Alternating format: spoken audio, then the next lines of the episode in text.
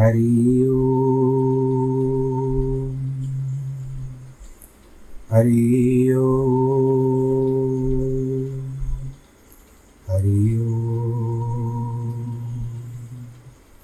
गुरुर्ब्रह्मा गुरुर्विष्णु गुरुर्देवो महेश्वरः गुरुर्साक्षात् परब्रह्म तस्मै श्रीगुरवे नमः। विघ्नेश्वराय वरदाय सुरप्रियाय, लम्बोदराय सकलाय जगद्दिताय नागाननाय श्रुतियगविभूषिताय, गौरीसुताय गणनाथ नमो नमस्ते। नाहं वसामि वैकुण्ठे, योगिनां हृदयेन च। मद्भक्तां यत्र गायन्ति, तत्र तिष्ठामि नारद। जिस घर में हो आरती चरण कमल चितलाय कहाँ हरि वासा करे ज्योत अनंत जगा। जहाँ भक्त कीर्तन करे, बहे प्रेम दरिया। तहाँ हरि श्रवण करे, सत्यलोक से आ सब कुछ दीना आपने भेंट करूँ क्या ना? नमस्कार की भेंट लो। जोड़ू मैं दोनों हाथ। जोड़ू मैं दोनों हाथ। जोड़ू मैं दोनों हाथ। शान्ताकारं भुजगशयनं पद्मनाभं सुरेशं। विश्वाधारं गगनसदृशं। मेघवर्णं शुभाङ्गं लक्ष्मीकान्तं कमलनयनं योगिविरदानगम्यं वंदे विष्णुं बहुभयहरं सर्वलोकैकनाथं। मङ्गलं भगवान् विष्णु, मङ्गलं गरुडध्वज, मङ्गलं पुण्डरीकाक्ष, मङ्गलायस्तनोहरि। सर्वमङ्गलमाङ्गल्ये शिवे सर्वार्थसाधिके, शरण्ये त्र्यम्बके गौरी। नारायणी नमोऽस्तु नारायणी नमोऽस्तु ते नारायणी नमोऽस्तु ते काशी विश्वनाथ गंगे, हर हर महादेव शम्भो काशी विश्वनाथ गंगे, हर हर महादेव शंभो। हर हर महादेव शंभो, हर हर महादेव शंभो। हर हर महादेव शंभो, हर हर महादेव शंभो। काशी विश्वनाथ गंगे हर हर महादेव शंभो हर हर महादेव शंभो बोलो शंकर भगवान की जय। भगवान भोलेनाथ जी के चरण कमलों में, माता पार्वती के चरण कमलों में प्रणाम करते हुए आज की कथा को फिर से आरंभ किया जा रहा है। परम धर्म का प्रतिपादन क्या होता है? शैवागमन के अनुसार पाशुपात ज्ञान तथा उसके साधनों का वर्णन। वायुदेव से ऋषि पूछते हैं, कौन सा श्रेष्ठ अनुष्ठान है अनुष्ठान है जो मोक्ष स्वरूप ज्ञान को अप्रोक्ष कर देता है? उसको और अधिक साधनों को आज हमें बताने की कृपा करें व्या, वायुदेव ने कहा, भगवान, शिव का बता हुआ, बताया हुआ परम धर्म है। उसी को श्रेष्ठ अनुष्ठान कहा जाता है। उसके सिद्ध होने पर साक्षात मोक्षदायक शिव अप्रोक्ष हो जाता है। एक होता है अपरोक्ष, एक होता है परोक्ष। वह परम धर्म पाँच पर्वों के कारण पाँच प्रकार का माना जाता है। उन पर्वों की क्या नाम है? एक क्रिया, तप जप, ध्यान और ज्ञान। ये उत्तरोत्तर श्रेष्ठ उत्तरोत्तर का अर्थ होता है कि सबसे ज़्यादा श्रेष्ठ है। उन उत्कृष्ट साधनों से सिद्ध हुआ धर्म परम धर्म माना गया है। जहाँ परोक्ष ज्ञान भी अपरोक्ष ज्ञान होकर मोक्षदायक हो जाता है। वैदिक धर्म दो प्रकार के बताए जाते हैं। एक परम और एक अपरम। धर्म शब्द से प्रतिपाद अर्थ में हमारे लिए श्रुति ही प्रमाण है। योग पर्यंत जो परम धर्म है, वह श्रुतियों के शिरोभूत उपनिषदों में वर्णित है। जो अपरम धर्म है, वह उसकी अपेक्षा के नीचे श्रुति के मुख्य भाग से अर्थात संहिता मंत्रों से प्रतिपादित हुआ। जिसमें पशु जीवों का अधिकार नहीं है। वह वेदांत वर्णित धर्म परम धर्म माना जाता है। उसमें अलग अलग जो यज्ञ यागादि है, उसमें सबका अधिकार होने से साधारण या अपरम धर्म कहलाता है। जो अपरम धर्म है, वही परम धर्म का साधन है। धर्मशास्त्र आदि के द्वारा जिसका सम्यक रूप से विस्तार पूर्वक सांगोपांग, निरूपाण, निरूपण किया हुआ है, भगवान शिव के द्वारा प्रतिपादन जो परम धर्म है ना उसी का नाम श्रेष्ठ अनुष्ठान है। इसका अर्थ है कि आप कोई भी शुभ कार्य कराते पूजा पाठ संलग्न होते हो, और उसमें संलग्न हो जाने के पश्चात आप क्रिया में आ जाते कर्तव्य में आ जाते आसन लगा के बैठ जाते पंडित जी पूजा शुरू कराते या कोई भी ऐसा अनुष्ठान होता है, यज्ञ अनुष्ठान हुआ पूजा अनुष्ठान हुआ जिसमें देवताओं का आवाहन आवाहन होता है, पूजा आरंभ की जाती है। तो क्या होता है? सांगोपांग निरूपण होता है। जो अपरम धर्म है, वही परम धर्म का साधन है। भगवान शिव के द्वारा प्रतिपादित जो परम धर्म है, उसका नाम है अनुष्ठान। इतिहास और पुराणों द्वारा किसी प्रकार से विस्तार हुआ है। परंतु शैव शास्त्रों के द्वारा उसके विस्तार का सांगोपांग निरूपण किया गया यानी नख से लेकर के शिख तक वही उसके स्वरूप का सम्यक रूप से प्रतिपादित साथ ही उसके संस्कार और अधिकार भी सम्यक रूप से विस्तार पूर्वक बताए गए शैव आगम दो भेद थे, श्रोत और अश्रोत। जो श्रुत के, श्रुति के सार तत्व को संपन्न होता है, वह श्रोत है। जो स्वतंत्र है, वह अश्रोत माना जाता है। स्वतंत्र शैवागम पहले दस प्रकार था, फिर अठारह प्रकार का हुआ। और यह कायका आदि संज्ञा, संज्ञाओं से सिद्ध होकर सिद्धांत के नाम से धारण करना। इसके लिए इस शैव शास्त्र को संक्षिप्त संक्षिप्त करने के लिए सिद्धांत का प्रवचन करने वाले चार महर्षि हैं। एक ऋषि का नाम है रुरु, दूसरे का नाम ददीच, तीसरे का नाम है अगस्त्य और महायशस्वी उपमन्यु। उन्हें संहिताओं का प्रवर्तक पाशुपत जानना चाहिए। उनकी संतान परंपरा के सैकड़ों हज़ारों गुरुजन हो चुके हैं। पाशुपत सिद्धांतों में जो परम धर्म बताया गया है, वह चर्या है। दिनचर्या जिस तरह से कहते हैं, आदि चार पादों के कारण चार प्रकार का माना जाता है। उन चारों में पाशुपात योग है। वह दृढ़तापूर्वक शिव का साक्षात्कार कराने वाला है। इसीलिए पाशुपत योग श्रेष्ठ अनुशान माना जाता है। उसी में भी ब्रह्मा जी को उपाय बताया बताया जाता है, भगवान शिव द्वारा परिकल्पित नामाष्टकमय योग है। उसके द्वारा सहसा शैवी प्रज्ञा का उदय होता है। उस प्रज्ञा के पुरुष शीघ्र ही सुस्थिर होकर ज्ञान प्राप्त करते हैं और शिव का अप्रोक्ष दर्शन कराता है। शिव के अप्रोक्ष ज्ञान से संसार बंधन के कारण दूर हो जाते हैं।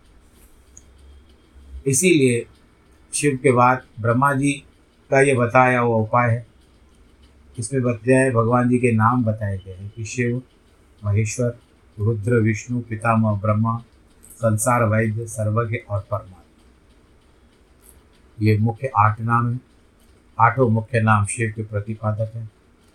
यानी पहुँचाते इनमें से आदि पाँच नाम शांत्य पिता आदि पाँच कलाओं से संबंध रखते हैं। तो इस तरह से ये सारी बातें जो आती है, उसमें ये सब नियम बताए जाते हैं। वायु देवता आगे कहते हैं कि तब सुम तुम सब लोग पाशुपत व्रत का रहस्य सुनो, जिसका अथर्व शीर्ष में वर्णन है, जो सब पापों को नाश करने वाला है। चित्रा से युक्त पौर्णमासी मतलब इसका आता है। चैत्र मास। और मैं और आपको थोड़ा सा खुला बता दूँ, जिस दिन हनुमान जयंती होती इसके लिए उत्तम काल है। शिव के द्वारा अनुग्रहित स्थान ही इसके लिए उत्तम देश है।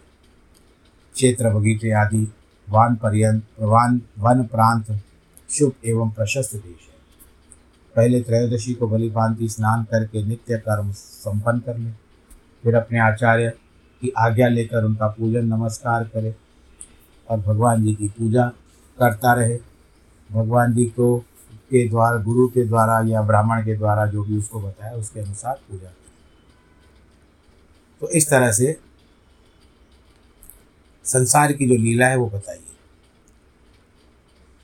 इसमें आता है दौम्य ऋषि के बड़े पुत्र, भाई उपमन्यु जब छोटे बालक थे, तब उन्होंने दूध के लिए तपस्या की। भगवान शिव ने प्रसन्न होकर के उन्हें क्षीर सागर प्रदान कर दिया। परंतु शैशव अवस्था में उन्हें शिव शास्त्र के प्रवचन की शक्ति कैसे प्राप्त हुई? वायुदेव ने कहा महर्षियों वह तब क्या किया था? वे उपमन्यु कोई साधारण बालक नहीं थे। परम बुद्धिमान मुनिवर व्याघ्र पात के पुत्र थे। उन्हें जन्मांतर से ही सिद्धि प्राप्त हो चुकी थी। एक समय की बात है अपने मामा के आश्रम में उन्हें पीने के लिए कुछ थोड़ा दूध मिला। उनके मामा का बेटा अपनी इच्छा के अनुसार गरम गरम उत्तम दूध पीकर उनके सामने खड़ा था। मातुल पुत्र को, यानी माता के पुत्र को देखकर, इस अवस्था में देखकर व्याघ्रपात कुमार उपमन्यु के मन में ईर्षा हुई। अपनी माँ के पास जाकर के बड़े प्रेम से कहते, माता, महाभागे, तपस्विनी मुझे अत्यंत स्वादिष्ट गरम गरम गाय का दूध दे दो। मैं थोड़ा सा नहीं पीऊँ। बेटी की बात सुनकर व्याघ्र पत्नी पत्नी तपस्विनी, माता के मन में उस समय बड़ा दुख हुआ। उसके अपने पुत्र को छाती से लगा और उसको अपनी गरीबी बताने लगी, रोने लगी।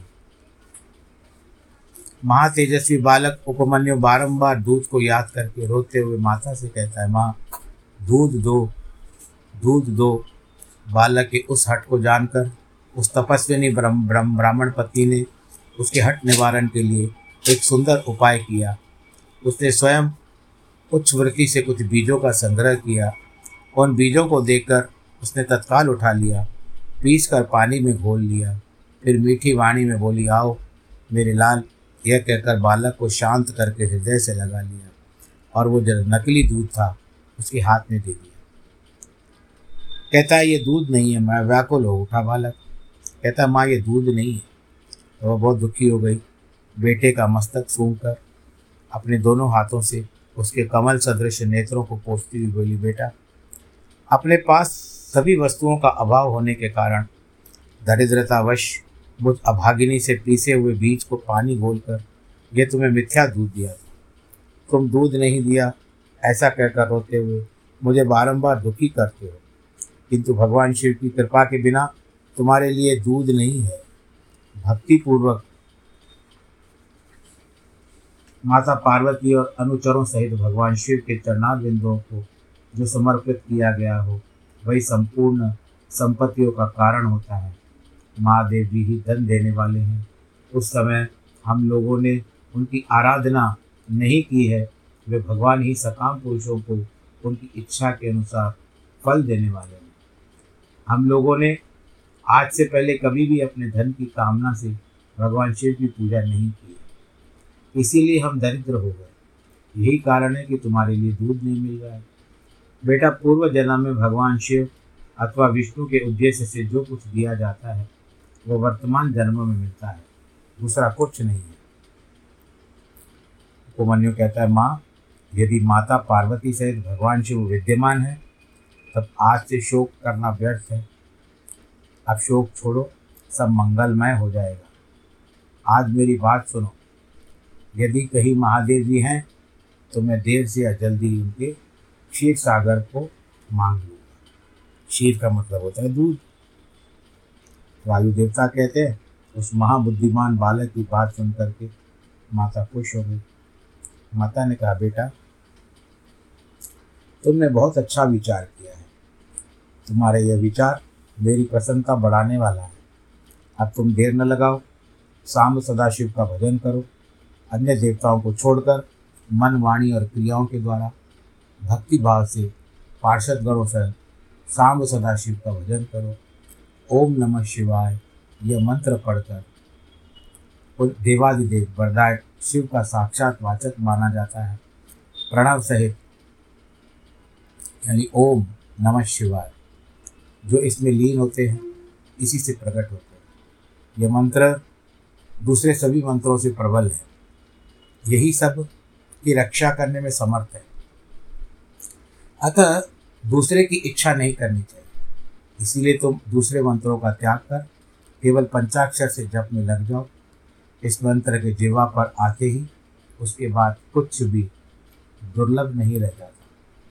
नहीं मिलने वाली वस्तु नहीं रह ये उत्तम भस्म जिसे मैंने तुम्हारे पिताजी को ही प्राप्त किया है। वह विरजा होम की अग्नि से सिद्ध हुआ है। अतः बड़ी से बड़ी आपत्तियों का निवारण करने वाला है। मैंने तुम्हें जो पंचाक्षर मंत्र बताया है, उसको मेरी आज्ञा से ग्रहण करो। इसके जप से ही शीघ्र तुम्हारी रक्षा हो वायु देवता कहते हैं, इस प्रकार आज्ञा दे पा करके तुम्हारा कल्याण हो दिया और वह पुत्र को विदा किया। मुनि उपमन्यु ने उस आज्ञा को शिरोधार्य करके उनके चरणों को प्रणाम किया और तपस्या के लिए जाने की तैयारी की। उस समय माता ने उसको आशीर्वाद दिया कि सब देवता तेरा मंगल करे। माता की आज्ञा पाकर बालक ने दुष्कर तपस्या आरंभ की। हिमालय पर्वत के एक शिखर पर जाकर के उपमन्यु एकाग्रचित हो केवल वायु पी करके रहने लगे। उन्होंने आठ ईंटों का एक मंदिर बनाकर उसमें मिट्टी की शिवलिंग की स्थापना, उसमें माता पार्वती और गणों सहित अविनाशी महादेव जी का आह्वान करके भक्तिभाव से पंचाक्षर मंत्र ओम नमः शिवाय के द्वारा वन में पत्र, पुष्प आदि उपचारों से उनकी पूजा करते थे। चिरकाल तक उत्तम तपस्या में लगे रहे। उस एका की कृक्षकाय कृषकाय यानी दुबला पतला बालक, द्विजवर, अपमन्यु को, शिव को में मन लगाकर तपस्या करते देख मरीचि के शाप से पिशाच भाव को प्राप्त हुए। कुछ मुनियों ने अपने राक्षस स्वभाव से उसको सताना शुरू किया। उसके तप में तप में जो था, विघ्न डालना शुरू कर दिया। अपमन्यु फिर भी तप करता रहा। ओम नमः शिवाय को नहीं छोड़ा। ज़ोर ज़ोर से उच्चारण करते रहे। उस शब्द को सुन करके उनकी तपस्या में विघ्न डालने वाले मुनि उस बालक को सताना छोड़ करके उसकी सेवा में लगे। और इस तरह से उसकी सेवा और तपस्या खिल उठी भगवान विष्णु के अनुरोध करने पर श्री शिव ने पहले इंद्र का रूप धारण करके उपमन्यु के पास जाकर जाने का विचार किया। फिर श्वेत ऐरावत पर आरूढ़ होकर के स्वयं देवराज इंद्र का शरीर ग्रहण करके भगवान सदाशिव, देवता, असुर, सिद्ध तथा बड़े बड़े नागों के साथ उपमन्यु मुनि के तपोवन की ओर चले। उस समय वह ऐरावत दाई सूर में चंवर लेकर शची सहित दिव्य रूप वाले देवराज इंद्र को हवा कर रहा था।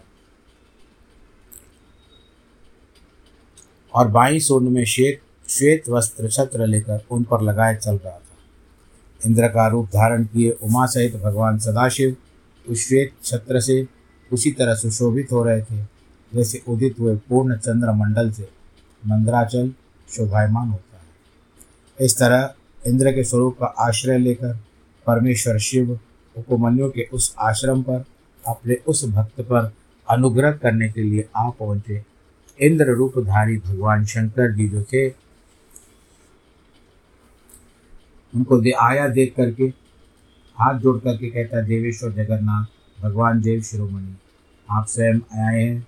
इंद्र रूपधारी कहते हैं, भगवान जी, उत्तम व्रत का पालन करने वाले, दौम्य के बड़े भैया महामुनि उपमन्यु मैं तुम्हारी इस तपस्या से प्रसन्न इंद्र के ऐसे वचन सुन करके उपमन्यु ने भगवान को कहा, भगवान, मैं भगवान शिव की भक्ति मानता हूँ। इंद्र ने कहा, क्या तुम्हें मुझे नहीं, तुम मुझे नहीं जानते? मैं समस्त देवता का पालक और तीनों लोगों का अधिपति इंद्र हो। सदा तुम मेरी पूजा करो, तुम्हारा कल्याण होगा। पंचाक्षर का जप करते हुए विघ्न डालने वाले उपमन्यु ने कहा कि इंद्र, ये जो मुझे तपस्या में भंग कर रहा है, भगवान शिव की निंदा भी कर रहा है। इसी प्रसंग से परमात्मा महादेव जी की निर्गुणता बताकर तुमने स्वयं ही उसका संपूर्ण महत्व स्पष्ट करने से कह दिया है। तुम नहीं जानते कि भगवान रुद्र संपूर्ण देवों के भी ईश्वर है। और क्रोध में आ गए। वायु देवता कहते ऐसा कहकर स्वयं मर जाने का निश्चय करके उपमान्य दूध की इच्छा छोड़कर इंद्र का वध करने के लिए तैयार हो उस समय अघोर अस्त्र से अभिमंत्रित घोर भस्म को लेकर मुनि ने इंद्र के उद्देश्य से छोड़ दिया और उसको ज़ोर से सिंहनाद किया। फिर शंभु के युगल चरणान बिंदु का चिंतन करते हुए अपनी देह दर्द करने के उद्यत हो गए। ब्राह्मण उपमन्यु जब इस प्रकार स्थित हुए, तब भग देवता के नेत्र का नाश करने वाले भगवान शिव ने योगी उपमन्यु की उस धारणा को अपनी सौम्य दृष्टि से रोक दिया। उनके छोड़े हुए इस अघोर अघोरास्त्र को नंदीश्वर की आज्ञा से शिव वल्लभ नंदी ने बीच में पकड़ लिया। उसके बाद परमेश्वर भगवान शिव ने अपने बाल बालेंदु शेखर रूप को धारण कर लिया और ब्राह्मण उपमन्यु को उसे दिखाया। प्रभु ने उस उपमन्यु को हज़ार क्षीर सागर सुधा सागर दधि आदि सागर, घृत के समुद्र, फल संबंधी रस के समुद्र, तथा भक्ष्य भोज पदार्थों के समुद्र दर्शन कराया। कुआओं का पहाड़ खड़ा कर दिया। इसी तरह देवी पार्वती के साथ महादेव जी वहाँ पर उसको दिखाई दिया, दर्शन दिया, और गणा दक्षों के साथ ठहरे हुए थे। देवलोक में दंदु भी बजने लगी। आकाश में फूलों की वर्षा होने लगी। विष्णु, ब्रह्मा, इंद्र आदि देवताओं से दसों दिशाएँ आच्छादित हो गई। उस समय उपमन्यु आनंद सागर की लहरों से घिरे हुए थे। वे भक्ति विनम्र चित्त से पृथ्वी पर दंडक की पालती पड़ गए। उसी तरह मुस्कुराते हुए भगवान शिव ने कहा, यहाँ आओ। ऐसा कहकर उन्होंने बुलाया, उसका मस्तक सूंघकर उसको वरदान दिया। शिव कहते हैं, वत्स, तुम अपने भाई बंधुओं के साथ सदा इच्छा के अनुसार भक्ष्य भोज पदार्थों का उपभोग करो। दुख से छूटकर सर्वदा सुखी रहो। तुम्हारे हृदय में मेरे प्रति भक्ति सदा बनी रहे। महाभाग उपमन्यु ये पार्वती देवी तुम्हारी माता है। आज मैंने तुम्हें अपने पुत्र बना लिया। तुम्हारे लिए क्षीर सागर प्रदान किया। केवल दूध ही नहीं, इसमें मधु, दही, अन्न, घी, भात तथा फल आदि के रस का भी समुद्र तुम्हें दे दिया है। ये पुआओं के पहाड़ बना लिए। पुए पुए। पुए माल पुए खाते हैं ना कुओं के पहाड़ बना लिए। भक्ष्य योग भोज पदार्थों के सागर मैंने तुम्हें समर्पित कर दिए। स्वीकार करो। आज से मैं महादेव तुम्हारा पिता हूँ और जगदम्बा माँ तुम्हारी माता है। मैंने तो अमरत्व तथा गणपति का सनातन पद प्रदान किया। अब तुम्हें मन में जो तुम्हारी अभिलाषाएँ हो, उन सबको तुम्हें बड़ी प्रसन्नता के साथ अगर कुछ और मांगना है तो मांगो। वायु कहते हैं, ऐसा कहकर महादेव जी ने अपने दोनों हाथों से पकड़कर उसको हृदय से लगा लिया और देवी की गोद में दे दिया, यह तुम्हारा पित्र है, पुत्र है। देवी ने कार्तिकेय की भांति प्रेम पूर्वक उसके मस्तक पर अपना कर कमल रखा, अविनाशी कुमार पद प्रदान कर दिया। क्षीर सागर से भी साकार रूप धारण करके उनके हाथ में अनश्वर पिंडी भूत स्वादिष्ट दूध समर्पित कर दिया। तत्पश्चात पार्वती देवी ने संतुष्ट हो चित्त होकर के उन्हें योग जनित ऐश्वर्य, सदा संतोष, अविनाशिनी ब्रह्म विद्या और उत्तम समृद्धि प्रदान की। उसके बाद उनके तपोमय तेज को देखकर प्रशंसित हुए शंभु ने उपमन्यु मुनि को पुण्य दिव्य वरदान दिया। पशुपात व्रत, पशुपत ध्यान तात्विक व्रत योग तथा चिरकाल तक उन्हें प्रवचन की परम पटुता उन्हें प्रदान की। आप वाक पटुता सुनते हैं। भगवान शिव और शिवा से दिव्य वर तथा नित्य कुमारत्व का प्राप्त हो पा करके वो बहुत खुश हो गए, प्रसन्न हो इसके बाद प्रसन्नचित होकर ब्राह्मण करके, प्रणाम करके हाथ जोड़कर ब्राह्मण उपमन्यु ने देव देव महेश्वर से ये वरदान कह मांगा। उपमन्यु कहते हैं कि, हे देव देवेश्वर भोलेनाथ, प्रसन्न हो जाइए। हे परमेश्वर, प्रसन्न हो जाइए। मुझे अपनी परम दिव्य एवं अभिविचारिणी भक्ति दीजिए।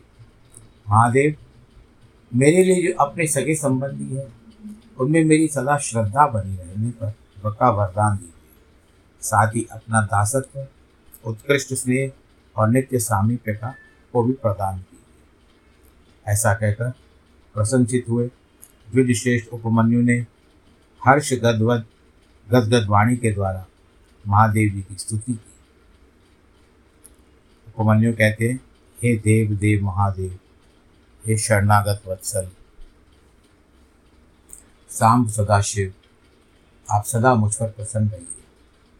वायुदेव कहते हैं, उनके ऐसा कहने पर सबको वर देने वाले प्रसन्नात्मा महादेव ने मुनिवर उपमन्यु को इस प्रकार उत्तर दिया। कहते हैं कि वत्स उपमन्यु, मैं तुम पर संतुष्ट हूँ। इसीलिए मैंने तुम्हें सब कुछ दे दिया। हे ब्रह्मऋषि, तुम मेरे सुदृढ़ भक्त हो, क्योंकि इस विषय में मैंने तुम्हारी परीक्षा ली है। तुम अजर, अमर, दुख रहे तो यशस्वी, तेजस्वी और दिव्य ज्ञान से संपन्न हो जाओ। हे द्विजश्रेष्ठ, तुम्हारे बंधु बांधव कुल तथा गोत्र, सदा अक्षय रहे। मेरे प्रति तुम्हारी भक्ति सदा ही बनी रहेगी। हे विप्रवर, मैं तुम्हारे आश्रय में नित्य निवास करता रहूँगा। तुम मेरे पास सानंद विचरोगे ऐसा कहकर उपमन्यु को अभिष्ट वरदान देकर करोड़ों सूर्यों के समान तेजस्वी भगवान शंकर जी माता पार्वती के साथ वहीं पर अंतर ध्यान उन श्रेष्ठ परमेश्वर से उत्तम वर पाकर उपमन्यु का हृदय प्रसन्नता से खिल उठा। उन्हें बहुत सुख मिला और वे अपनी जन्मदायिनी माता के स्थान पर चले गए। तो यहाँ पर वायव्य खंड जो था संहिता, उसका पूर्व खंड संपन्न हुआ, संपूर्ण हुआ।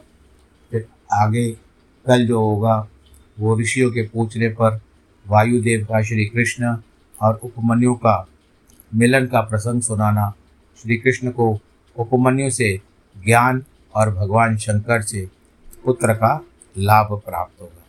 तो ये कल की कथा के प्रसंग में इनमें हम आगे बढ़ते जाएँगे और इसी बीच आप भगवान शंकर जी का सदैव ध्यान करते रहो, अपने अपने इष्ट देवता का, अपने गुरु के द्वारा दिए हुए जो भी आपको नाम दान मिला है, उसका सदैव आपको चिंतन करना चाहिए। अपना ध्यान भी, क्योंकि कुछ घड़ी निकालनी चाहिए जहाँ प्रभु का चिंतन हो सके।